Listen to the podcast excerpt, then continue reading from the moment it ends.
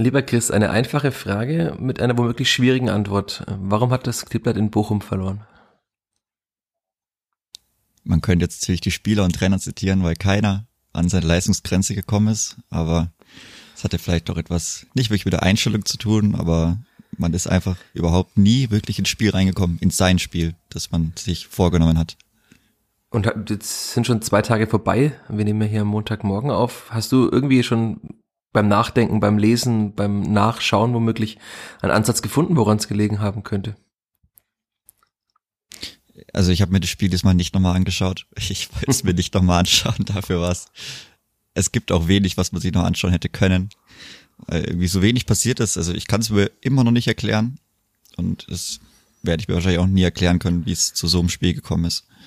Also ich habe es mir noch mal ein bisschen angeschaut zumindest, weil ich es ja live im Stadion gesehen hatte. da kommt schon die Stimme. Ich musste zu laut sprechen im Stadion. Nein, ich bin nicht heiser. Und also ich habe mir nur die Tore zum Beispiel nochmal angeschaut und das hat halt natürlich nochmal alles bestätigt, aber das waren, glaube ich, auch die aufregendsten Szenen, die drei Tore, die gefallen sind, weil ansonsten war da tatsächlich nicht viel, über das wir natürlich trotzdem ein bisschen reden wollen in dieser neuen Folge des Vierter Flachpass, aber ich würde vorschlagen, das machen wir wie immer nach dem Jingle und nach der Werbung. Der Vierter Flachpass wird präsentiert von Bevestor, dem digitalen Anlagehelfer der Sparkasse Fürth. Wie du dein Geld einfach, flexibel, nachhaltig und schon ab 25 Euro online anlegen kannst, findest du auf der Homepage der Sparkasse Fürth. Einfach Bevestor in der Suchfunktion eingeben. B-E-V-E-S-T-O-R. Bevestor. So geht digitales Investment sparen heute. Vierter Flachpass, der Kleeblatt-Podcast von nordbayern.de. Es ist Montagmorgen. Wir haben zweimal über dieses 1 zu 2 des Kleeblatts beim VfL Bochum geschlafen und können uns jetzt auf die Suche nach den Gründen für Niederlage machen, auch wenn wir uns da wahrscheinlich etwas schwer tun werden, wie ihr gerade schon alle bei der Einleitung gemerkt habt. Wir, das sind meine Wenigkeit, Michael Fischer und am anderen Ende der Leitung Chris Sehm. Guten Morgen, Chris. Guten Morgen, Michi. Wir haben jetzt ja in diesem Podcast schon in den letzten Wochen und Monaten auch noch mit dem Kollegen Kloster immer wieder eine Frage diskutiert. Nur zwei Worte, aber ich glaube, die sind jetzt aktueller denn je. War's das, Chris? Ja, ja, das war's. Jetzt auch endgültig. Ja. Weil eigentlich war es ja nur ein Spiel, ähm, drei Punkte, die Hertha hat auch verloren, es hat sich ja eigentlich nichts getan. Nur der VfB ist davon gezogen. Ja, aber man, man muss halt irgendwann mal gewinnen, wenn man denn also der Differenz auch wettmachen möchte, da sollte man ja auch noch einen Punkt mehr holen als die anderen. Und da laufen einem irgendwann langsam die Spiele weg. Das wäre eine philosophische Frage, ob Spiele laufen können, aber das ist natürlich äh, ganz, ganz schwierig. Aber dann lass uns mal trotzdem, ich würde es heute mal nicht chronologisch durchgehen, weil wir hatten es auch schon im Vorgespräch. Also es ist tatsächlich nicht so viel passiert in dem Spiel eigentlich. Man hat ja beiden Mannschaften angemerkt, dass sie einfach, ich würde sagen, Angst hatten, einen Fehler zu machen. Die Bochumer waren vielleicht noch ein bisschen müde, wollten sich erstmal rantasten in das Spiel. Am Ende hat man ja auch gesehen, dass das Klippert sogar mehr Ballbesitz hatte auswärts. Das war auch noch nicht so oft der Fall in der Saison wahrscheinlich. Und irgendwie war es aber auch von der Vierter Seite eine seltsame Haltung. Hat dich das auch überrascht zu Spielbeginn? Also, ich habe am Anfang schon irgendwie ein bisschen mich gewundert, weil man so, also Zugriff ist vielleicht, weiß nicht, ob das, das richtige Wort ist, aber man hat nie wirklich den Ball in den eigenen Reihen halten können ich glaube, das war gefühlt nach einer Viertelstunde das erste Mal, dass man mehr als drei Pässe an den, an den Mann gebracht hat. Und ich glaube, daraus ist dann auch die erste Chance entsprungen. Aber das war wirklich, also. Aber Chance schon auch mit ganz großen An- und Abführungszeichen. Das müsste die gewesen sein mit Timothy Tillmann, ich glaube, auf Luca Itter und Kopfball von Leveling. Oder? Ich weiß nicht, ob es, oder die mit Dutzjak in der Mitte? Ja, es, genau, es gab so, zwei Szenen, ich, ich mache gerade ja. meine, meine, meine Spielnotizen auf. Aber Genau, das war das waren zwei Situationen. Genau, das waren die, eigentlich die beiden Chancen in der ersten Hälfte. Also genau, das war, ja, äh, das war es dann halt auch schon. Also ja, ich weiß nicht, man hat gar nicht in sein Spiel gefunden, das einen ja auch so stark macht, dass man da sich spielerisch hinten raus kombiniert mit mit flachen Bällen. Das kam gar nicht. Ich meine, gut, wie es der Trainer auch schon angesprochen hatte, ob die jetzt sehr sehr platt waren vor Pokal, ja oder nein. Also ich meine, das sind immer noch Profifußballer und bei den beim Eishockey zum Beispiel, da haben die auch immer eine sehr hohe Intensität, diese fahren und mehrere Spiele in der Woche. Aber mich hat's schon gewundert, dass man da nicht von Anfang an auch mehr Druck entfachen konnte. Also das war ja auch das Credo, mit dem man reingehen wollte, hohe Intensität fahren, direkt von Anfang an. Und das hat null funktioniert, absolut gar nicht. das Problem war ja, glaube ich, auch, dass man sich gar nicht so hinten rausspielen konnte, weil die Bochumer, also mit Polter in der Mitte, Antioch Jay und was dann Holtmann auf links, glaube ich, ne? Haben ja am 16er schon zugestellt und dann hat die Spielführung sehr oft schon die langen Bälle gewählt von hinten raus, also bei Abstößen auch zum Beispiel. Dass man halt, und dann hat man, das hatten wir auch schon oft in diesem Podcast, ja nicht diesen Zielspieler vorne, den man anspielen kann. Das war dann auch so, so ein Problem, dass man sich gar nicht von hinten raus kombinieren konnte. Wenn man es gemacht hat, dann auffällig oft fand ich über links, also öfter als in den vergangenen Wochen. Öfter ist das richtige Wort, ja. Äh, öfter als in den vergangenen Wochen über links über Luca Itter. Ich fand auch, er es nach vorne teilweise ganz gut gemacht, hat ganz gute Pässe gespielt. Aber er hatte ja dann, sobald der Ball weg war, gegen Antwia Jay, aber so, so große Probleme. Das, er hat dann auch sich früh gelb abgeholt, weil er irgendwie, also Antwia Jay war einfach zu wendig, zu dynamisch für ihn. Ich fand Itter war da irgendwie ein bisschen hüftsteif. Ich weiß nicht, ob ich das exklusiv hatte, aber er hatte da schon große Probleme auf seiner linken Seite und das war ja dann auch mehrmals das Problem. Also die Bochumer haben zweimal, glaube ich, in der Anfangsphase einen langen Ball hinter Itter reingespielt in den freien Raum, wie die Bayern eben auch mit Gnabry. Also da sieht man, was äh, so Spielanalysten auch mal sehen in anderen Spielen. Wenn wir die schon sehen, dann werden die dann noch mehr entdeckt haben wahrscheinlich. Und da war ja einmal dann auch, waren sie schon durch, da hat Christiansen nochmal stark gerettet mit einer Grätsche. Also ich würde sagen, Christiansen für mich wieder bester Spieler in dem Spiel auf vierter Seite. Das hätte ja schon früher dann für Probleme sorgen können. Also auf dieser Seite, da ging so viel durch. Das war 13 wurde hier Christiansen rettet gegen Gamboa, habe ich mir aufgeschrieben.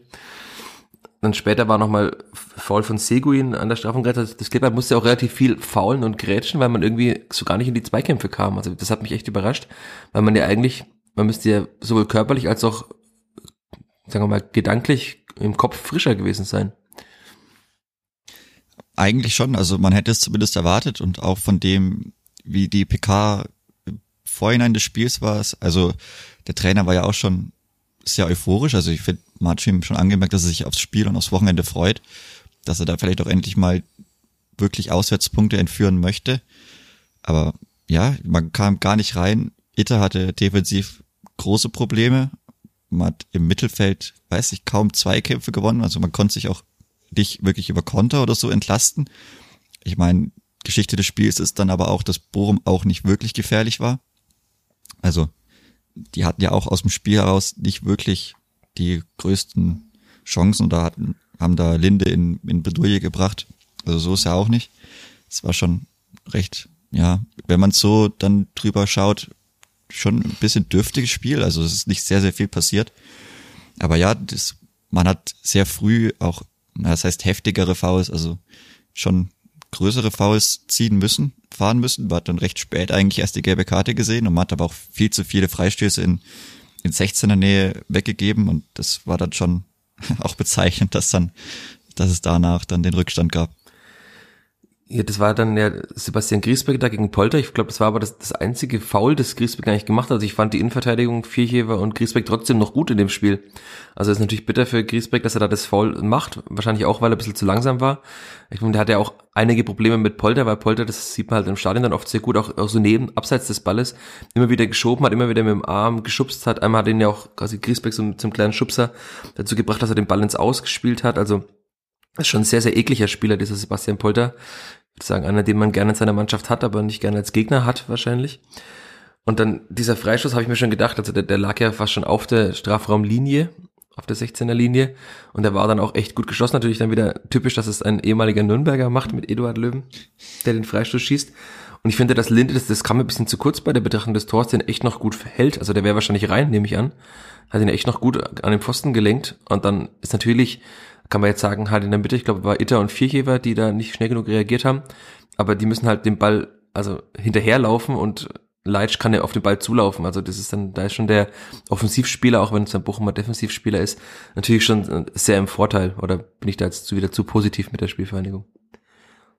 Ja, also ich meine, man, man sieht, man weiß ja, man will sich die Spieler hinstellen, also meistens die Verteidiger weg von der, also die gucken halt Richtung, Richtung Ball, Richtung Mittellinie und die anderen stellen sich ja offen offen hin, dass sie besser losrennen können. Aber klar, ich meine, gefühlt hat wahrscheinlich jeder gedacht, dass der Ball einschlägt. So sah es zumindest aus. So sah es für vier, also für vier Gefer auf jeden Fall noch mehr aus, weil er irgendwie den kürzesten Weg hat, sich aber dann doch am wenigsten bewegt. Und ja, ich glaube, direkter Gegenspieler von Leitsch war Itter, der dann aber recht früh eben nicht mehr mitläuft. Also, und ja, ich weiß nicht, also das ist natürlich halt unglücklich, dass man wieder so ein Ding hat, wo man abschaltet und dann sich die Bochumer eigentlich raussuchen können, wer den Ball im Endeffekt reinschießt. Und ja, aber der Torwart hat's sehr, sehr gut gemacht wieder. Also den muss man auch erstmal da rauskratzen. Es ist ja eh bitter für Linde. Ich finde, er macht die ganze Zeit gute Spiele, aber er spielt einfach nie zu null. ja, Wenn er das mal schafft. Er hält alles, was er ja. halten kann und vielleicht sogar ein bisschen mehr noch und ja, aber kassiert trotzdem zwei Gegentore. Das ist auch maximal unglücklich für den Torhüter. Aber die Frage ist ja auch da, also Buche wurde immer zu gut gehalten, dass er so oft zu Null gespielt hat, auch, auch zu Hause. Aber ist es dann, es ist ja nicht des, des Torwartsfehler, dass das nicht passiert. Also ist das Clipboard einfach doch nicht mehr so stabil wie noch vor ein paar Wochen, kann man das sagen? Oder ist es einfach nicht stabil genug bei Standards? Das muss man jetzt nach dem Spiel ja auch sagen. Ah, das ist die Frage, ob die Seuche da ein bisschen wieder äh, zurückkommt. Also das war schon auffällig wieder, weil der andere Standard, der dazu Tor geführt hat, wurde ja auch schlecht verteidigt ja, wenn man zwei Standard-Gegentore kassiert, dann muss man sich da natürlich auch wieder über die, über diese Situation unterhalten. Also das ist dann ja schwierig und halt auch blöd von Torhüter, weil er beides mal einfach nichts besser machen kann. Wollen wir dann noch das Tor zwischen reinschieben, das 1 zu 1? Eigentlich die, den einzigen gefühlten Torschuss in Anführungszeichen des Clippers in der zweiten Hälfte. So, das war, das war wirklich bitter. Also nach, es war oft so in den vergangenen Wochen, wenn es mal ein Gegentor gab, dann hat das irgendwie so gar nicht viel bewirkt oder sogar dafür gesorgt, dass das Kleeblatt irgendwie besser wurde. Aber jetzt so nach diesem Gegentor, also von Leitsch, war es ja wirklich so, dass bis zur Halbzeit ist ja eigentlich gar nichts mehr passiert. Ich habe mir dann einfach, also ich habe meine Notizen hier nebenher offen, da ist dann das Tor und da steht 45. Rex Bitschei knapp vorbei. Das war kurz vor der Pause nochmal so ein Schuss vor so 17, 18 Metern und dazwischen ist einfach nichts passiert. Also das Clipper hat sich keine großen Chancen erspielt. Das ist nie wirklich gefährlich vor, vor das Tor gekommen. Und ja auch zu Beginn der zweiten Hälfte Klippe hat doppelt gewechselt mit Harvard Nielsen und äh, Jedro Willems für den für Itter, weil er ja gelb vorbelastet war und dann auch noch noch mal gefault hatte kurz davor. Also verständlicherweise der Wechsel. Und da ging ja dann auch so wirklich gar nichts nach vorne. Also Leitl hat nach dem Spiel in der PK ja gesagt, er wollte erstmal abwarten und nicht alles nach vorne werfen, um nicht noch mehr in mehr Konter zu laufen, weil es gegen Bochum ja dann doch relativ gefährlich ist. Das hat man ja auch mehrmals gesehen im Spiel. Später dann auch, wie schnell teilweise die Spieler auf den Außenbahnen sind. Aber da, also, da ist ja wirklich einfach gar nichts passiert. Und eigentlich war ja das, das Tor in der Entstehung auch schon wieder eine vertane Chance. Also es war, was ob es dann die fünfte oder die sechste Ecke war, auf jeden Fall eine der vielen Ecken, die Skilbert hatte, die wieder sehr schlecht ausgeführt war von Tillmann. Und dann ist er ja nach außen gesprungen, er legt sich auf den linken Fuß und dann steht da Gotha frei, aber auch bei der Reingabe steht, ist die berühmte Boxbesetzung nicht allzu gut. Hatten wir jetzt auch im Vorgespräch schon besprochen, ja. Und das ist ja wirklich dann, also das Tor fällt nicht, wenn Bella Kotschap da nicht seinen Fuß hinhält, dann passiert wahrscheinlich gar nichts, oder? In der zweiten Hälfte offensiv. Nee, also gefahrentechnisch hat man eigentlich nichts produziert, dann auch bezeichnet, dass das auch so ein, so ein komisches Tor dann für die Spielvereinigung gab. Aber ja, eigentlich eine, also maximal komisch auch in der Entstehung, weil wie gesagt, Themann nimmt den Ball nicht gut an, der verspringt ihm eigentlich auf links. Dafür ist die Flanke sehr, sehr gut. Gotta versucht in die Mitte zu legen, aber ja, da ist nur Griesbeck in der Mitte und ansonsten viel blau. Die anderen standen alle im Rückraum, also der hätte vielleicht eher einen flachen Rückraumpass wählen sollen. Und trotzdem, also ja, wie gesagt, wenn er den nicht ganz, ganz komisch trifft, Bella Kotschap, dann haut er den vielleicht einfach in Seiten aus und dann ist absolut nichts passiert, auch im, auch wenn man dann danach noch sehr, sehr, sehr offensiv gewechselt hat da kam absolut nichts in diesem Spiel. Das ist auch leider, was dann super enttäuschend ist, weil man halt vielleicht denkt, okay, wenn man die Spiele noch sieht, mal gegen Bochum gewinnen, sollte schon drin sein, auch wenn die jetzt vielleicht recht heimstark sind, aber die können und werden auch nicht jedes Heimspiel gewinnen und ja, mit dem Pokalding, dann, wo sie dann so auf die Mütze bekommen haben, ist es schon, das, was dabei rumkam, ist einfach eben viel, ja, vielleicht in Schriftgröße 6 geschrieben, aber dann viel zu wenig, ja. Schon sehr, sehr traurig. Und das, was dann verliert, auch absolut bezeichnend für diese Auswärtsfahrt. Ja, ich habe nach dem Spiel noch mit Rashida Susi ein bisschen gequatscht auf der Tribüne. Er hat ja auch gesagt, eigentlich für ihn war es ein 0 zu 0 Spiel, äh, ein Unentschieden Spiel. 0 zu 0 wäre schwierig geworden, wenn es 1 zu 1 steht, aber ein Unentschieden Spiel. Hinrunde. Das war ja, genau. Not gegen Elend im Endeffekt. Ja, das, das war echt viel rumkam. Das, das Clipper hatte so viele gute Spiele in der Saison und die beiden gegen Bochum waren beides so schlecht, aber auch von Bochum ja eigentlich nicht gut. Also das Hinspiel ja noch viel weniger als das jetzt. Das Bochum hat einfach das gemacht, was sie immer machen. Sehr druckvoll gespielt, irgendwie versucht schnell umzuschalten, wenn sie die Chance hatten. Die Spieler dazu haben sie ja. Standards gut, gut genutzt. Und damit, das reicht ja oftmals in der Bundesliga schon. Das ist ist manchmal so einfach. Also Bochum spielt mit Sicherheit keinen besseren Fußball als das Kleeblatt an guten Tagen, aber hat halt jetzt nach diesem Spiel 18 Punkte mehr. Und das ist dann schon sehr, sehr bezeichnend. Die 18 rühren davon, dass man dann sechs Minuten nur, sechs oder sieben Minuten nach dem Ausgleich wieder ein Tor kassiert hat und wieder nach einem Standard. Wir hatten es gerade schon.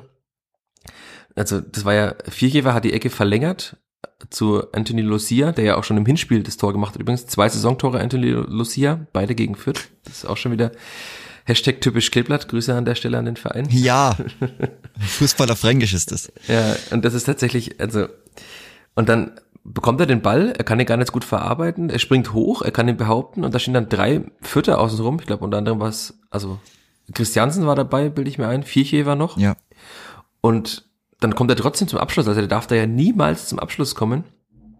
Und dann ist natürlich nochmal Hashtag typisch Kleeblatt, dass Dixon Abiyama da eingewechselt, eh schon eine unglückliche Saison irgendwie hat aus seiner Sicht, teilweise jetzt dann bei der U23 gespielt unter der Woche, kommt dann rein und steht dann genau da, will den Schuss blocken und dann geht er von seinem Knie ins Tor und Linde kann nichts machen, weil ich glaube, den Schuss hätte Linde gehalten, der war nicht wirklich sonderlich platziert. Und dann geht er halt genau rein. Also das war dann auch, es hat zu der Saison gepasst, dass man wieder ein Standardgegentor bekommt, aber halt auch wieder ein abgefälschtes Tor. Also Asusi hat nach dem Spiel auch gesagt, gefühlt, wenn es eine Statistik gibt nach abgefälschten Gegentoren, müsste das Clipboard auch relativ weit oben sein. Also ist nicht ausgeschlossen, weil man kassiert ja sehr viele und dann ist natürlich der äh, Anteil an abgefälschten Gegentoren auch schon relativ hoch. Dann, ja. Ja, und das ist naja. natürlich dann wirklich schlimm. Das waren dann noch 20 Minuten zu spielen. Du hast angesprochen, man hat dann am Ende mit, also Nielsen auf der 10, Gotha, ich glaube, Leveling, ne, war Leveling noch drin? Nein, Pululu, Dixon Abiyama. Also man hatte vier Stürmer auf dem Feld und es ist einfach so gar nichts passiert. Also das war wirklich krass. Da war kurz davor nochmal ein Schuss von Leveling, der ans Außennetz gelenkt wurde von jemandem, aber der hätte da nicht hingehen müssen wahrscheinlich. Der wäre auch so nicht rein. Und das waren dann eigentlich alle Schüsse aufs Tor des Kleeblatts. Also Laut Bundesliga-Com-Statistiken gab es zwei Schüsse aufs Tor. Das war dann entweder der, der Schuss von Leveling und der Kullerball von Duziak in der ersten Hälfte an der Viertelstunde. Also viel mehr ist da wirklich nicht passiert.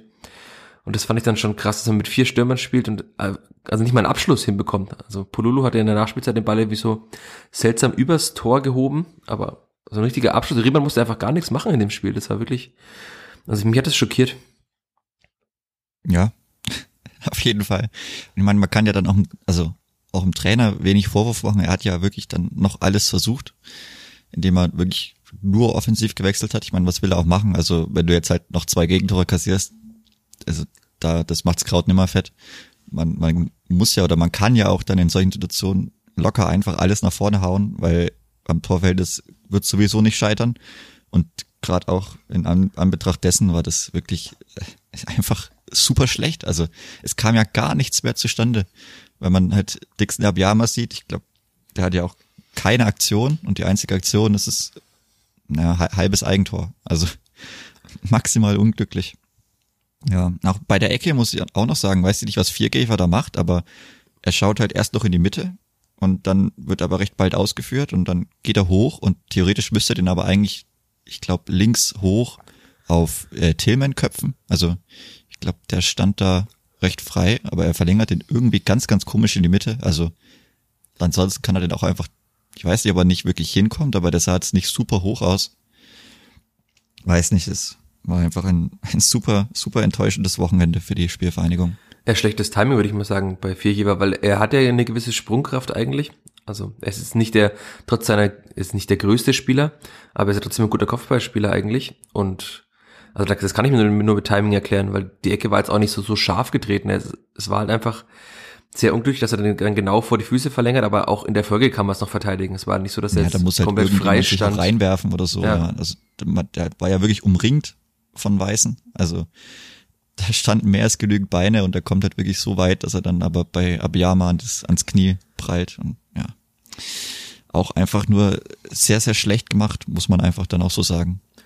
Ja, sehr, sehr schlecht. Ich glaube, das, das trifft's. Das ist die Überschrift über diesem Spiel. Das, damit kann man es auch abschließen. Ich habe übrigens gerade noch mal geguckt, weil wir jetzt so das Clippert so schlecht geredet haben, in Anführungszeichen offensiv. Äh, laut Understat waren es 0,58 Expected Goals. Es gab einige Mannschaften, die an dem Spieltag sogar noch schlechter waren als die Spielvereinigung. Also ich habe tatsächlich kein Spiel außer das der Spielvereinigung gesehen, weil ich ja in Bochum auch war. Aber das, da müssen die anderen Spiele aber schon sehr, sehr schlecht gewesen sein. Hast du noch mehr gesehen von den anderen Bundesligaspielen? Also ich habe dann das Abendspiel noch gesehen. Also da hat's aber an den Ex-Goals nicht gelegen. Nee, die waren beide besser als die Spielvereinigung. Ja, ja da war einiges los. Ansonsten habe ich aber auch relativ wenig gesehen, auch nicht in den Zusammenfassungen. Also ich, ich wenn, wer jetzt wer war denn noch schlechter? ein schlechtes Fußballspiel sehen will, sollte das Freitagsspiel anschauen. Bielefeld gegen Augsburg, angeblich 0,14 zu 0,31. Also dass eine Mannschaft bei einem Heimspiel 0,14 Expected Goals hat, das ist dann schon puh, schwierig. Ähm, ja, schlechter. Kam gefühlt ein Ball aufs Tor wahrscheinlich. Ja, ein, also. ein Distanzschuss aus 30 Metern wahrscheinlich. Schlechter waren auch noch, ich kann die mehr noch aufzählen, die Hertha zu Hause gegen Frankfurt 0,48. Wolfsburg zu Hause 0,41, aber sie haben 1 zu 0 gewonnen. Schlechter war auch äh, Leipzig und Freiburg, beide 0,75 zu 0,48. Also es gab so viele Mannschaften, die schlechter waren als Kleeblatt, aber die meisten haben trotzdem ein Tor geschossen. Das ist also mindestens eins, das ist schon mal bezeichnend. Und sie haben halt dann, der Gegner hat da nicht so viele gemacht, aber Bielefeld, äh, Bochum hat ja auch 1,66, also ist ja auch dann im, im, Schnitt schon fast zwei. Also das, das hat dann schon gepasst bei dem Spiel jetzt, auch nach diesen sogenannten Expected Goals. Ich schon manche Hörer haben jetzt wahrscheinlich abgeschalten. Aber ich würde vorschlagen, wir reden noch ein bisschen mehr über Expected Goals, weil du hast mir vor unserer Aufzeichnung noch zwei Grafiken geschickt, ähm, eines fleißigen Twitterers von Michael Karbach, Grüße an der Stelle. Er hat eine Tabelle der mittleren Expected Goals und gegen Expected Goals, also XG Against, äh, in der Bundesliga aufgestellt. Willst du mal kurz ausführen, Chris, und willst du die Statistik mal auswerten? die, die erste Tabelle, ja genau, wie gesagt, die Ex-Goals pro Mannschaft, da ist man auf Platz 17, ja. immerhin. Das ist auch ähm, sehr, sehr knapp unten. Also Platz 18 wäre dann Arminia Bielefeld mit 0,83 pro Spiel. Die Spielvereinigung mit ganz sauberen 1,00. Also die sie aber auch gut Tor. getroffen haben, ne? Ja, das, das stimmt. Wenn man das mal 25 rechnet, dann kommt man da bei 25 raus und 23 wurden hast erzielt. Hast du das jetzt im Kopf gerechnet, hast du einen Taschenrechner gebraucht? Ja, das war, das war richtig, richtig wild. Danach kommt ja, auf 16 dann Augsburg mit 1,10 und 15 die Hertha mit 1,11. Also das ist sehr, sehr eng in, also in geringer Qualität der Offensive. Also da, da nehmen sich die Mannschaften unten nicht sehr viel, die da auch wirklich unten stehen. Und dann kommt aber noch vielleicht etwas interessanter die X-Goals Against. Da ist auf Platz 18 dann die Hertha mit 1,96. Platz 17 FC Augsburg mit 1,95. Dann Platz 16 immer noch nicht die Spielvereinigung, also da steht man über dem Strich.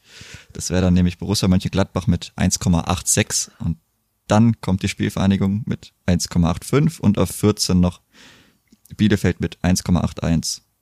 Überraschend auch vielleicht, ähm, VfB Stuttgart steht da nirgendwo unter dem Strich und auch nicht so super eng. Also wir werden den Ex-Goals auf Platz 14 und bei den Ex-Goals ergänzt auf Platz 13.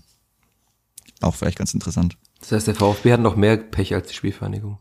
Ja, die machen es irgendwie, da läuft es noch ganz, ganz komisch.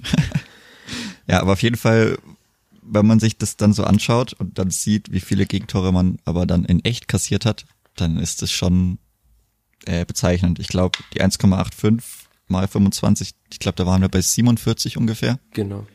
Zu erwartende Gegentore im Schnitt. Und so liegt man über 60. 64 sind es nach dem Spiel jetzt.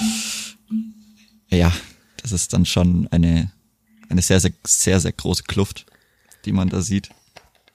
Aber wie, wenn wir, wir können ja jetzt einfach noch Zahlen in den Raum werfen, wir sind ja, ja das, so da, die zu analysieren. Ja. Aber die Frage ist ja wirklich, ist es dann Pech? Ist es dann teilweise einfach mangelnde individuelle Klasse, auch auf der Torhüterposition womöglich in der Hinrunde? Das ja. hatten wir ja auch schon oft, dass halt Marius Funk zum Beispiel leider nicht mal 50 Prozent der Schüsse auf sein Tor abgewehrt hat. Auch Sascha Burche zu Beginn der Saison ja nicht später, dann war er sehr, sehr gut. Also in den Spielen, die er machen durfte nach Marius Funks Verletzung. Ist es nur das oder liegt da noch mehr im Argen?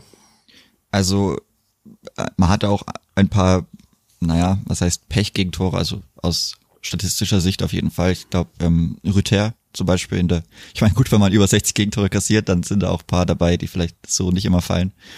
Aber Rüther müsste, der, der hat bei diesem Schuss von der Strafraumkante im Hinspiel, hm. da waren, glaube ich, 0, äh, nein, 5 Prozent oder so Torwahrscheinlichkeit, also einer von 20 und dann das Ding von Keins, das war ja bei, ich glaube 1,76 Prozent oder so haben sie bei Sky gesagt, also um die zwei Prozent, also jeder 50. Ball, der so gespielt wird, trifft da ein, schlägt da ein. Das ist dann natürlich schon was, das zeigt sich nicht in den Ex-Goals Ex Against, sondern dann halt in den ähm, Toren, die, die man kassiert hat. Das ist dann natürlich schon, also das eine, ein Teil der Geschichte, aber der andere ist natürlich dann, dass man durch durchschnittliche Mannschaft defensiv dann wesentlich underperformt. Also auch für die Chancenqualität, die dann die Gegner haben, kriegt man einfach viel zu viele Tore. Das ist im Endeffekt das, was ja da dahinter steht, weil die Chancenqualität ist ja nicht mal, also die Chancenqualität der Gegner ist ja nicht mal die höchste, wie man da sieht. Und man hat aber mit Abstand die schlechteste Defensive. Und das ist dann schon sehr, sehr schlecht. Und da ist natürlich auch ein Teil dann die, äh, die, die Torhüterposition. Dass man da auch einfach zu wenig Bälle dann entschärft und vielleicht auch zu wenig Großchancen mal entschärft, weil das würde einem ja da wieder Vorsprung geben in dieser Tabelle. Man sich dann auch überlegt, dass Arminia Bielefeld ungefähr 45 Tore hätte kassieren sollen und die sind bei 33. Und ich meine, es ist ja ligaweit bekannt, dass Stefan Ortega Moreno einer der besten Torhüter ist.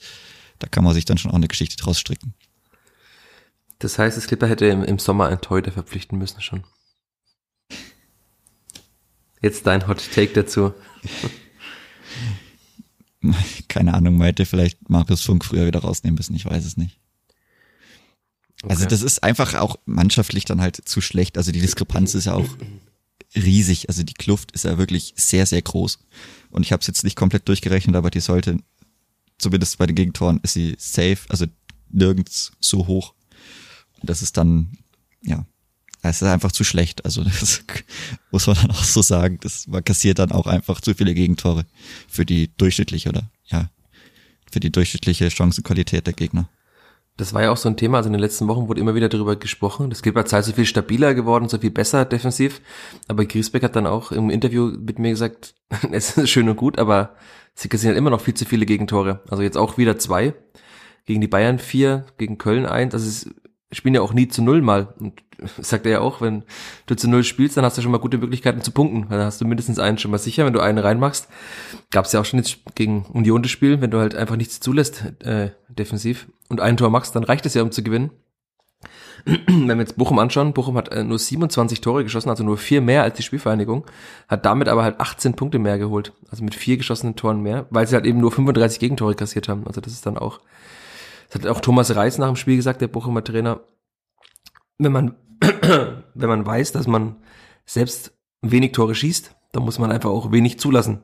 Ganz einfache Gleichung. Und das macht Bochum ja. Also die gewinnen nie, außer gegen die Bayern eigentlich nie mit vielen Toren, aber sie kassieren halt einfach auch sehr, sehr wenige. Und in der Bundesliga leider bei dem Durchschnittsniveau reicht es dann aus, wenn man defensiv gut steht und halt offensiv ab und zu mal Konter fährt. Jetzt würde der gemeine Klippert-Fan wieder sagen, ja, warum hat es denn der Leitl nicht früher gemacht? Aber das, das Thema hatten wir ja auch schon sehr oft. Also du hast dich ja auch jetzt, äh, können wir nochmal abschweifen von den Expected Goals. Alle Hörerinnen und Hörer, die Fußballromantiker sind, wird's freuen. Also wieder zum Fußball zurückkommen, aber das ist ja schon so, dass immer wieder Leitl auch vorgeworfen wird, jetzt auch nach dem Spiel, er hätte die falsche Taktik womöglich gewählt, hätte anders eingreifen müssen. Aber er hatte, also ich muss mich an das Interview erinnern im Sommer vor Beginn der Saison, wo er gesagt hat, wir können uns eigentlich nicht umstellen, wir können nicht dauerhaft defensiv Fußball mit Konter spielen, weil die Mannschaft auch gar nicht dafür zusammengestellt ist. Also man stellt ja eine Mannschaft nach einer Spielidee zusammen, im besten Fall. Das hat die Spielverein ja gemacht, also für einen Offensivfußball, für auch einen zentrumslastigen Offensivfußballer mit vielen Mittelfeldspielern, ohne klassische Außenstürmer, also Robin Kerr leider ist verletzt, der wäre so einer, der womöglich dann mal in die Tiefe starten könnte mit Geschwindigkeit.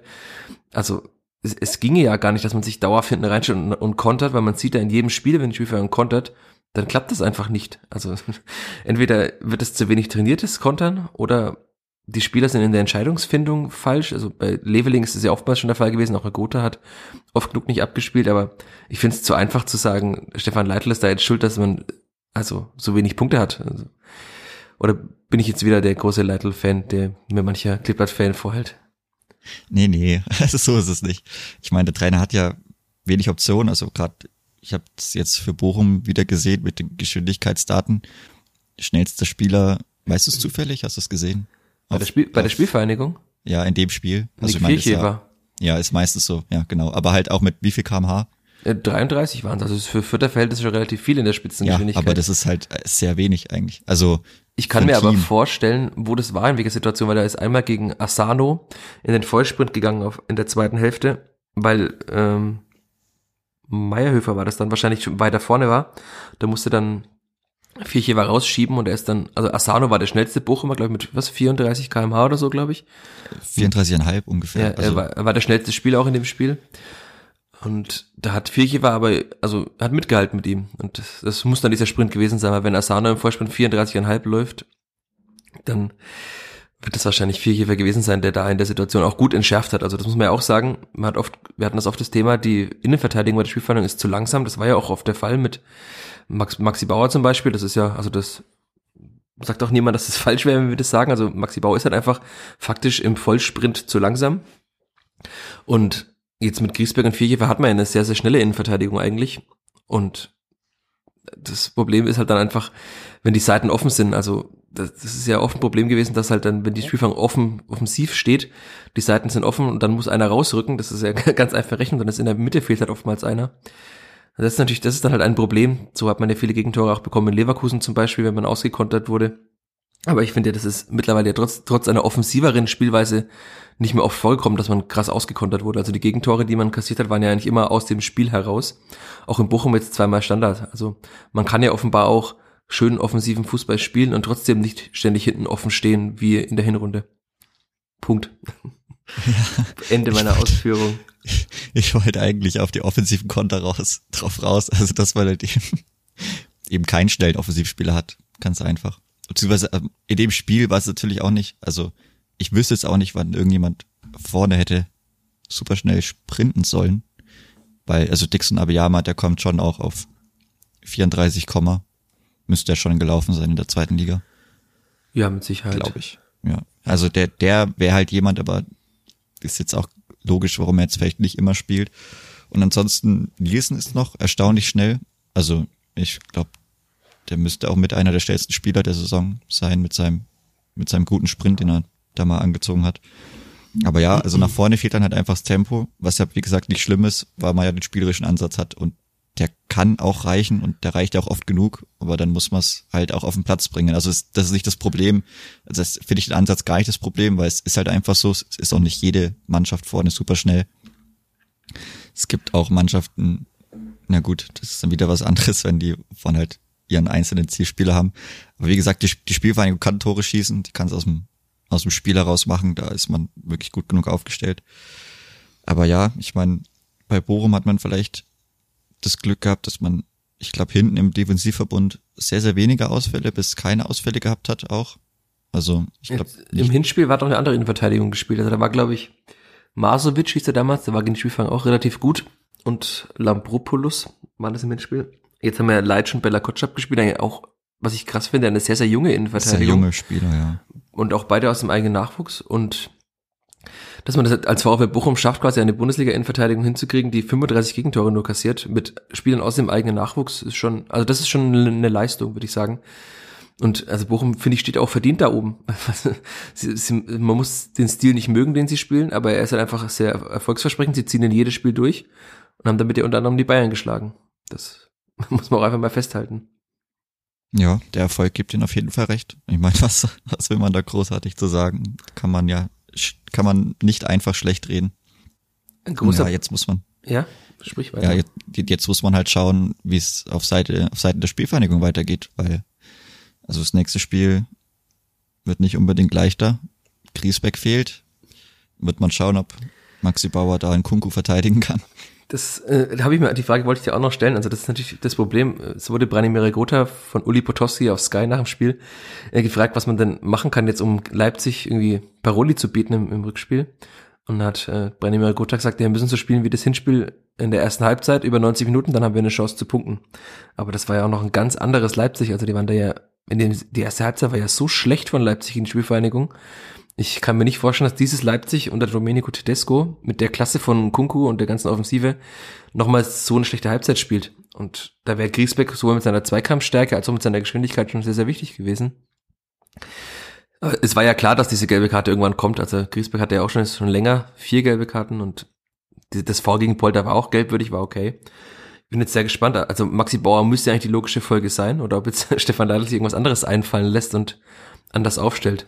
Kannst du dir da was vorstellen? Wahrscheinlich nicht. Also Barry wird kaum Nein, spielen. Gibt, er, er, hat zwar mehr, Spiel, er hat mehr Spielpraxis, aber auf einem anderen Niveau.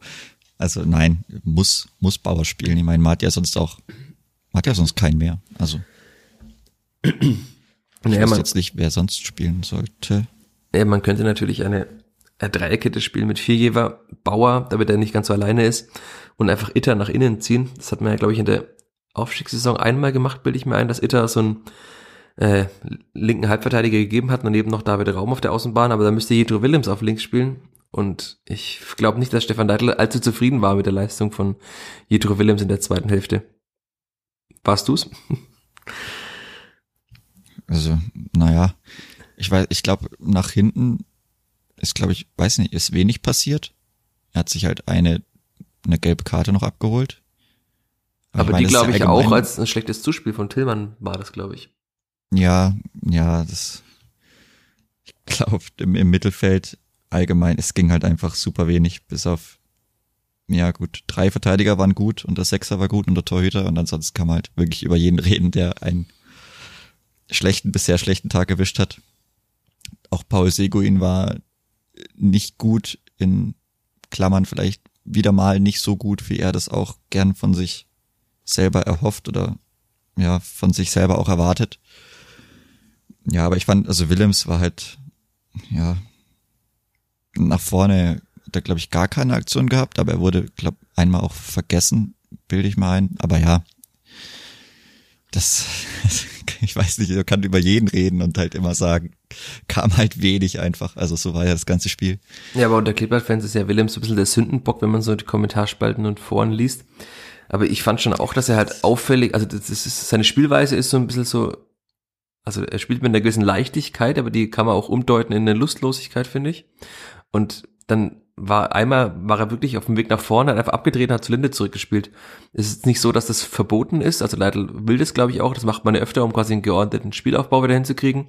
Aber wenn man halt zurückliegt und dann einfach nochmal zum Torwart zurückspielt, statt einfach mal nach vorne zu spielen, auch allgemein finde ich, dass er, das war ja oft das Problem, hat Stefan Leitl auch so gesagt, dass Jedro Willems einfach zu wenig nach vorne macht. Also Itter macht ja faktisch viel mehr nach vorne. Auch bei dem Spiel, bei dem er jetzt nicht allzu gut war, defensiv viele Probleme hatte, war er ja offensiv noch ganz gut. Also ich finde es schon bezeichnend, dass jetzt seit Luca Itter besser ist in den letzten Wochen. Auch dieser krasse Rechtsfokus des für das Spiels nicht mehr so da ist. Also man hat ja zeitweise fast nur über Meierhöfer gespielt. Und in dem Spiel hatte Meierhöfer offensiv gar keine Aktionen.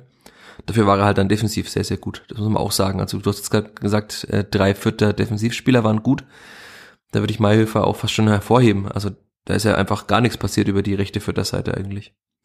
Ich glaube, er hat auch die meisten seiner Zweikämpfe gewonnen. Ja, ja also seine Entwicklung ist sowieso extrem positiv zu betrachten. Die hat auch, glaube ich, viel damit zu tun, dass er nicht mehr mit Maxi Bauer an der Seite spielt, weil, also, als die beiden doch die rechte Abwehrseite bedient haben, da, ich glaube, da war es super schlecht, da sind auch sehr, sehr viele Gegentore über diese Seite gefallen. Aber ja, seitdem er da Sebastian Griesbeck an der Seite hat, muss man sagen, also auch wenn man bedenkt, wo er herkommt und welche Schritte er fast jedes Jahr gehen muss, um sich dem Leistungsniveau anzupassen, ist das schon sehr, sehr ordentlich, was Marco Meyerhöfer da mittlerweile abliefert. Also auch Chapeau da vor ihm. Das macht er wirklich gut. Das heißt, du hast jetzt Angst vor dem Leipzig-Spiel, wenn dann Marco Meyer mit Maxi Bauer nee. gegen die Leipziger Offensive spielt. Zu, zu Hause habe ich nie Angst. Das ist ja so wie, also ist er, ist er trotzdem Heimspiel. Dann weiß ich, kommt halt drauf an, wie man reinkommt. Ich hoffe, es wird nicht so ein Spiel wie gegen Hoffenheim. Ja, wobei, also interessant war es eigentlich schon. Wenn man vielleicht ein, zwei Gegentore weniger kassiert, wird es auch noch länger spannend. Aber es ist jetzt auch nicht so, dass Leipzig unter Tedesco jetzt jedes Mal einen Gegner an die Wand spielt. Also beginnt bei 0-0. Ich bin trotzdem noch positiv gestimmt für das Spiel. Man muss jetzt halt schauen, wie man es wie man's hinten verteidigt, aber das muss man dann vielleicht auch im Kollektiv, im Kollektiv irgendwie schaffen. Da muss man dann schauen, dass dann, ja, je nachdem, wie es dann die Achter machen, ob die wieder ein bisschen mehr zu Sechsern werden, dass die halt einfach den Ball verhindern, der in den Strafraum kommt oder dass in Kunku nicht wirklich mit Geschwindigkeit kommt, weil dann weiß ich nicht, wer ihn dann noch verteidigen soll, der wurstelt sich da einfach durch. Das wird wieder ja, muss man halt im Kollektiv wieder mehr und besser verteidigen vielleicht. Dass man dann die Entlastung von der letzten Linie auf jeden Fall hat, weil da, also da wird's dann schon sehr, sehr schwer. Ja, es ist vielleicht auch, also es wurde ja oft schon gesagt, auch bei Lewandowski, bei Haaland, manche Spieler kann man einfach nicht über 90 Minuten verteidigen und ein Kunku in der Form der vergangenen Wochen und Monate ist ja einfach, also der ist einfach zu gut, zu gut für die Spielvereinigung und auch wahrscheinlich zu gut für die Bundesliga. Also ich nehme an, der wird im Sommer auch in eine andere Liga wechseln, die höher gerankt ist, vielleicht in die Premier League oder ähnliches. Das ist schon eine krasse Entwicklung von diesem Spieler. Also er war im Hinspiel ja auch schon dort, aber da war es jetzt dann vor ihm, äh, er hat einfach wahrscheinlich auch ein bisschen gebraucht und Leipzig hat auch ein bisschen gebraucht, hat jetzt wieder einen anderen Trainer. Aber klar, also Leipzig hat, äh, ich schaue gerade mal die Auswärtstabelle noch an, in der Heimtabelle ist ja die Spielvereinigung gar nicht so schlecht, man hat nur 18 Gegentore. Das ist eigentlich ganz in Ordnung. Also davon kommen ja allein schon sechs von dem Spiel gegen Hoffenheim, also wenn man die noch wegrechnet, dann ist es nochmal viel, viel besser. Leipzig ist Achter in der Auswärtstabelle. Also ist jetzt auch nicht so auswärts stark. Ja. Das ist wahrscheinlich die, die Festung Zentralstadion, die da das wäre mal große Rolle spielt. Zentralstadion. Das wäre mal ein schönes Spiel für die erste weiße Weste von Andreas Linde. Sechs Paraden, drei Glanzparaden. Ja, mit mir tut er ein bisschen leid. Also, er, er macht er macht's einfach immer gut und aber es, ich glaube, es gibt noch trotzdem eine gewisse Unzufriedenheit mit ihm. Einerseits, weil er halt einfach Burchard verdrängt hat und Burchard sehr beliebt ist in der Vierter Fanszene und weil er halt einfach jedes Spiel wieder Gegentore kassiert, wo er aber wirklich nie etwas dazu kann. Also das ist schon sehr, sehr bitter für ihn, aber das wir wiederholen uns an dieser Stelle jetzt. Ja, Segun hast du angesprochen. Ich, ich finde das wirklich krass. Also was man so hört, will er ja auch in der Bundesliga bleiben oder zumindest zu einem Verein wechseln, der diese Ambition hat, in die Bundesliga zu gehen. Aber also dafür hat er jetzt echt schon zu viele Spiele, auf denen er einfach nicht auf dem Niveau ankommt. Also wir hatten jetzt Marco Meyerhöfer, der ist auf dem Niveau angekommen. Auch andere Spieler sind problemlos auf dem Niveau angekommen. Timothy Tillmann zum Beispiel, Max Christiansen. Und er tut sich das so, so, so schwer. Also ich weiß nicht, ob das auch die fehlende Handlungsgeschwindigkeit ist. Ähm, nehme ich an. Er hatte schon neun gelbe Karten. Da kommen viele davon, dass er einfach in den Zweikämpfen zu langsam war. Auch er hatte dann wie ganz seltsame Ballverluste. Auch einmal ist ihm der Ball so versprungen beim Stoppen. Das kennt man von ihm gar nicht, weil er eigentlich so ein technisch starker Spieler ja ist. Also irgendwie ein bisschen fahrig auch in den Aktionen. Kannst du das erklären, woher das rührt bei ihm, dass er irgendwie so, so viele, so durchschnittliche und auch fast schon schlechte Spiele hat? Ich meine, man muss sich ja auch vielleicht ein bisschen überlegen, hat es ja bei Wolfsburg nicht geschafft. Also ich will jetzt, das wird jetzt kein Rant oder so, vielleicht nur ein Erklärungsversuch. Er, er sieht sich schon, glaube ich, selber recht hoch. Also auch das, was man von ihm halt hört oder die Ansprüche, die er hat, wenn er dann bis tief in die Nacht dann nochmal die Spiele selber analysiert und guckt, was er besser machen kann.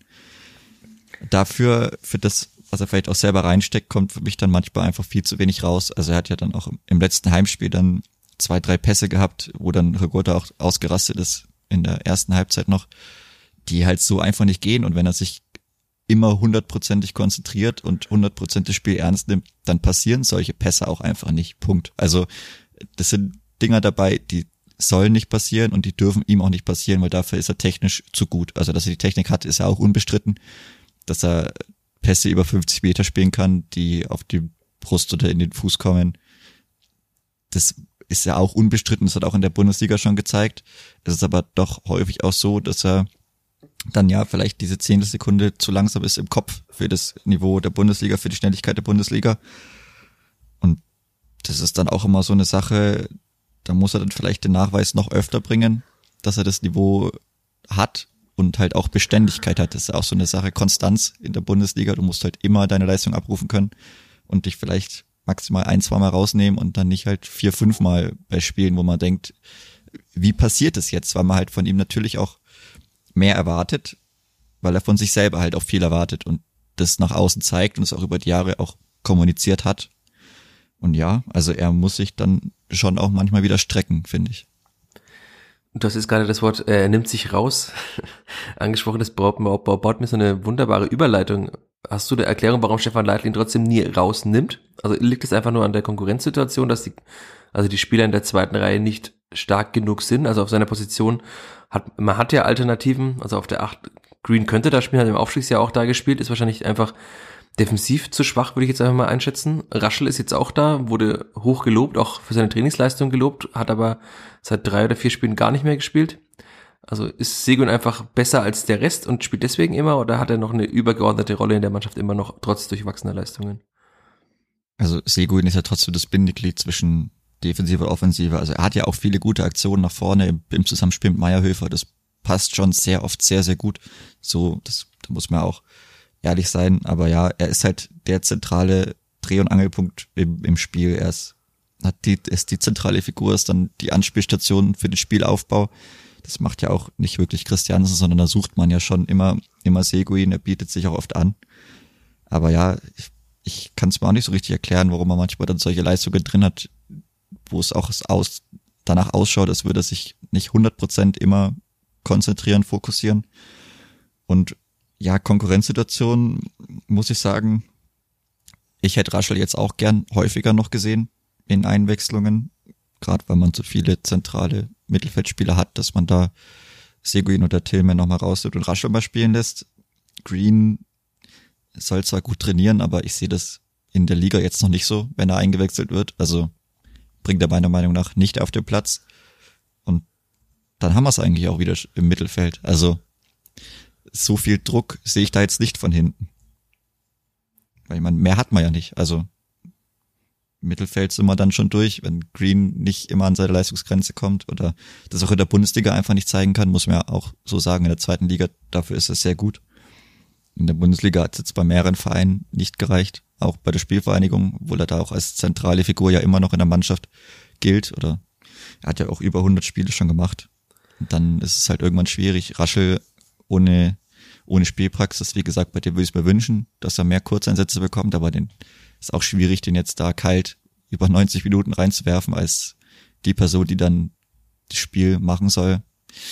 Ja, schwierig. Und Seguin ist natürlich auch einer, der nach hinten trotzdem noch recht gut arbeiten kann, weil er auch die Ausbildung hatte, dass er mal in der Verteidigung gespielt hat und dann schon eher auch immer oder oft Sechser gespielt hat. Also das darf man auch nicht vergessen, dass er nach hinten vielleicht noch etwas besser ist als die anderen. Und er bringt natürlich, er hat kein gutes Kopfballspiel, aber er hat schon mal die Größe und das Gewicht, dass er da auch etwas besser schieben kann und die Sachen und die hohen Bälle vielleicht noch besser verteidigen kann. Er verliert aber trotzdem viele Kopfballduelle und lässt sich dann, das ist mir in den letzten Wochen aufgefallen, sehr oft sehr theatralisch fallen, wenn er einen kleinen Schubser bekommt. Also ich glaube, der ist auch nicht sonderlich beliebt bei den Gegenspielern wahrscheinlich aufgrund dieser Spielweise. Aber du, das klingt jetzt alles danach, deine Ausführung, als ob du denkst, dass er auch am kommenden Sonntag gegen Leipzig spielt. Also, wenn man taktisch nicht umstellt, wird er wahrscheinlich wieder auflaufen. Und dann sieht man schon den, die geschwollene Schlagader bei manchen Fütter-Fans. Es ist ja wirklich bezeichnend, wenn man so ein bisschen mal quer liest, dass man halt immer Sündenbocke suchen muss. Und Seguin taugt natürlich auch sehr gut, weil er halt einfach immer wieder leichte Ballverluste hat, die, wie wir jetzt besprochen haben, auch schwer erklären kann. Aber also das, das Problem ist ja einfach, Problem in Anführungszeichen ist ja, dass er auch mehrmals schon gezeigt hat, wie gut er eigentlich ist. Also die Pässe zum Beispiel jetzt auf Dutzia gegen Mainz, das ist, das ist ja, war dann der Zweitliga-Seguin, der gute Seguin. Und ich denke auch, dass Leitl hofft, dass er das halt einfach diese Aktion ein oder zweimal im Spiel macht. Und das, das reicht ja oftmals dann aus, wenn man zwei gute Pässe spielt, die zu zwei Toren führen. Dann gewinnt man manchmal, wenn man jetzt nicht gerade die Spielvereinigung ist und so viele Gegentore kassiert. Also ich, ich kann es mir auch nicht anders vorstellen. Ich habe Green jetzt immer, wenn er eingewechselt wurde, nicht gut gesehen.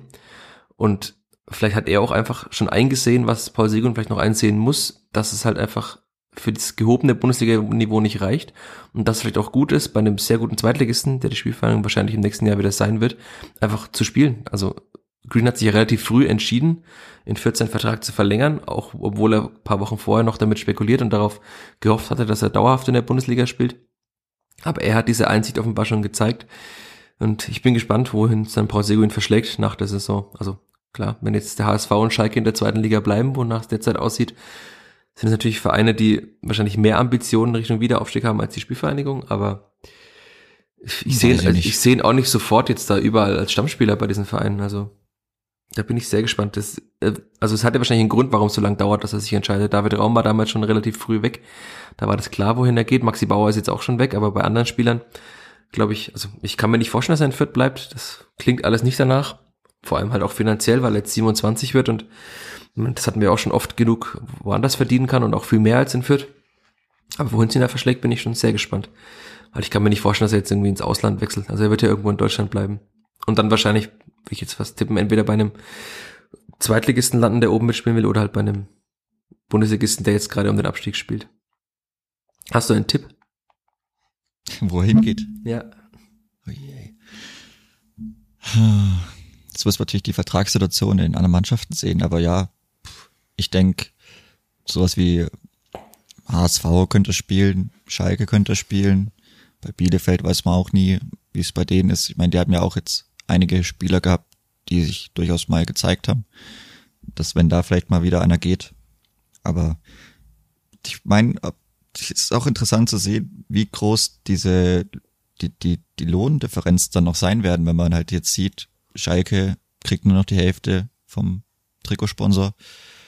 Die, wenn die großen Stadien leer bleiben, tut es den großen Mannschaften auch mehr weh als der Spielvereinigung, auch wenn es der Spielvereinigung auch weh tut und je länger das so ist oder gewesen ist. Also man hat ja auch schon mitbekommen, dass Köln Schwierigkeiten hat, Verträge zu verlängern. Also das zieht sie dann schon durch und dann, ja, das war anders, wer verdient, wird noch so bleiben, aber ob er da mehr spielt oder mindestens oder annähernd vielleicht eine gleichwertige Rolle, das ist zumindest zu bezweifeln. Ja, das muss man bei ihm immer sehen. Ich glaube, das ist, spielt tief in ihm wahrscheinlich auch noch eine Rolle. Also in Fürth hat er halt einfach diese klare Führungsposition auch immer noch, trotz dieser durchwachsenen Leistungen. Und im Aufstiegsjahr war er eigentlich so mit der zentrale Schlüsselspieler beim Kleeblatt. Das woanders zu werden, dauert wahrscheinlich auch eine Zeit. Und gesagt, er ist 27, da gibt's halt auch einfach 22-Jährige, die auch schon in Mannschaften dringen. Also sieht man jetzt an Timothy Tillmann, der ist halt einfach vier Jahre jünger und spielt halt einfach auf demselben Niveau wie Segui, ne? Und dann kann ich mir schon vorstellen, dass manche Vereine auch lieber einen 22-Jährigen als einen 27-Jährigen holen.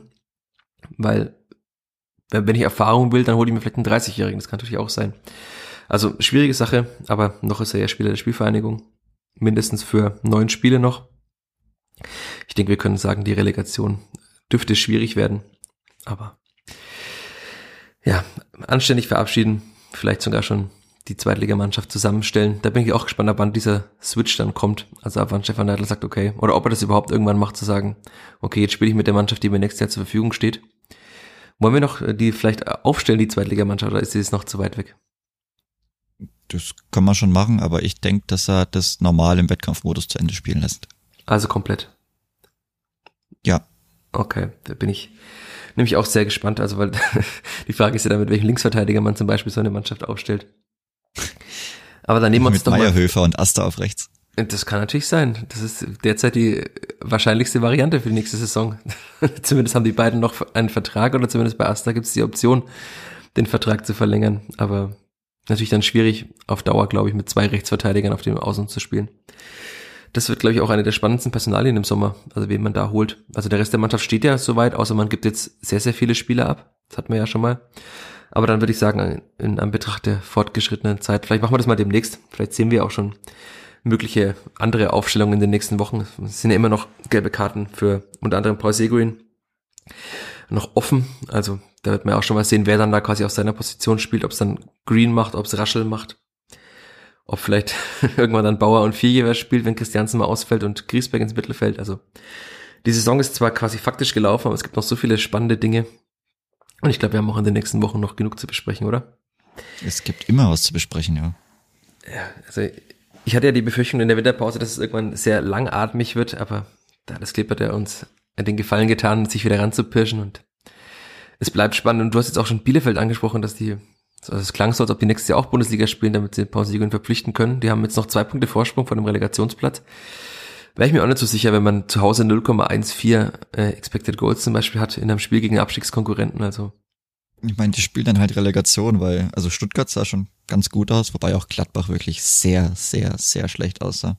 Aber die Hertha, die, die zerfällt momentan in alle Bestandteile und die haben halt einfach Taifun Korkut als Trainer. Und ich denke, ja, Bielefeld, das ist ja auch so die Geschichte, die haben dann gegen Spielvereinigung noch den Punkt geholt, danach irgendwie kam gefühlt zehn Punkte direkt, die waren ja dann wirklich richtig gut und sind halt jetzt auch schon seit längerem wieder nicht mehr richtig gut und fallen wieder runter, also, ja. Ja, aber ich glaube auch Gladbach wird nicht mehr absteigen. Also dafür nein, haben sie auch, nein. die haben 27 Punkte und die holen immer noch ihre Punkte. Also das ist für das individuelle Klasse zu hoch, aber die Hertha ist wirklich, ich habe zumindest bisschen was von der Zusammenfassung gesehen. Und da ist ja auch die Stimmung schon äh, typisch Abstieg. Also der, die waren ja in Fürth, mussten sie ja schon quasi zum Rapport vor die Fankurve und mussten sie jetzt ja nochmal nach diesem Spiel gegen Frankfurt. Also da, da zerfällt sehr, sehr viel gerade. Und das ist halt die typische Abstiegskampfmischung. Und da bin ich dann auch gespannt, wie es dann da bei der Hertha weitergeht in der zweiten Liga. Wir hatten ja, glaube ich, erst ein Zweitliga-Jahr in den letzten Jahrzehnten. Das war zusammen mit der Spielvereinigung, ne? 2008 ja, genau. oder so, genau. Da sind sie ja direkt wieder aufgestiegen, aber also wenn man die zweite Liga derzeit so zusammenstellt für die nächste Saison, steigen sie jetzt auch nicht sofort wieder auf. Deswegen. Ja, so viel spannende Themen für diese Woche, für nächste Woche, für die nächsten Monate und Jahre. Ich würde sagen, wir machen einen Schlussstrich, außer du willst noch einen Moment der Woche loswerden, Chris. Nee, der Moment der Woche ist die Enttäuschung nach dem Spiel.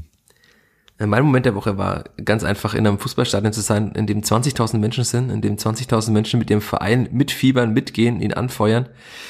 Und der quasi der exakte Moment der Woche war dann nach dem Schlusspfiff, weil die Bochumer haben so ausgelassen gefeiert, als hätten sie einfach den Klassenhalt schon geschafft. Man haben sie ja mit 32 Punkten faktisch auch schon, finde ich. Und aber diese Begeisterung auf den Tribünen, auch nicht nur in der Fankurve, sondern auch gegenüber auf der Gegengerade, auf der Haupttribüne, die Menschen waren alle noch da nach dem Spiel und wir hatten das ja hier auch schon mal, dass der Rundhof immer so sehr leer ist nach, nach dem Spiel, auch nach Siegen. Das würde ich mir dann auch wünschen, dass man in Fürth die Mannschaft zumindest nach guten Spielen auch nochmal, zumindest mit einem Applaus oder mit ein bisschen aufmunternderen Gesten einfach verabschiedet und nicht einfach nach Hause geht. Weil ich glaube, das ist auch einer der Faktoren, warum der VfL so gut ist. Also diese Heimstärke kommt ja, klar, gab es Geisterspiele, aber diese Heimstärke kommt schon auch davon, dass man halt einfach getragen wird bei Heimspielen. Und das hat man ganz klar gemerkt, also dass da die, die Symbiose zwischen Mannschaft und Fans sehr gut war und ja, schade, dass es in Fürth nicht so ist, aber der Fürther an sich ist, das hat man ja schon mal, leider ein wenig leidenschaftlicher Mensch. So in, ist das. In diesem Sinne machen wir einen Punkt. Danke dir, Chris. Danke fürs Zuhören, all euch Hörerinnen und Hörer da draußen. Da ist eine lange Stille. Ich dachte, Chris verabschiedet sich auch, aber er macht ja, es nicht. Ich, ich dachte, du verabschiedest dich zuerst. Sagen einfach Tschüss und Servus und dann. Tschüss und Servus, euer Stefan. Also quasi ja. wie in guten alten Zeiten. Und der Andi. Ja. Oder wie Julian Pecher. Ade. Ade. Mehr bei uns im Netz auf nordbayern.de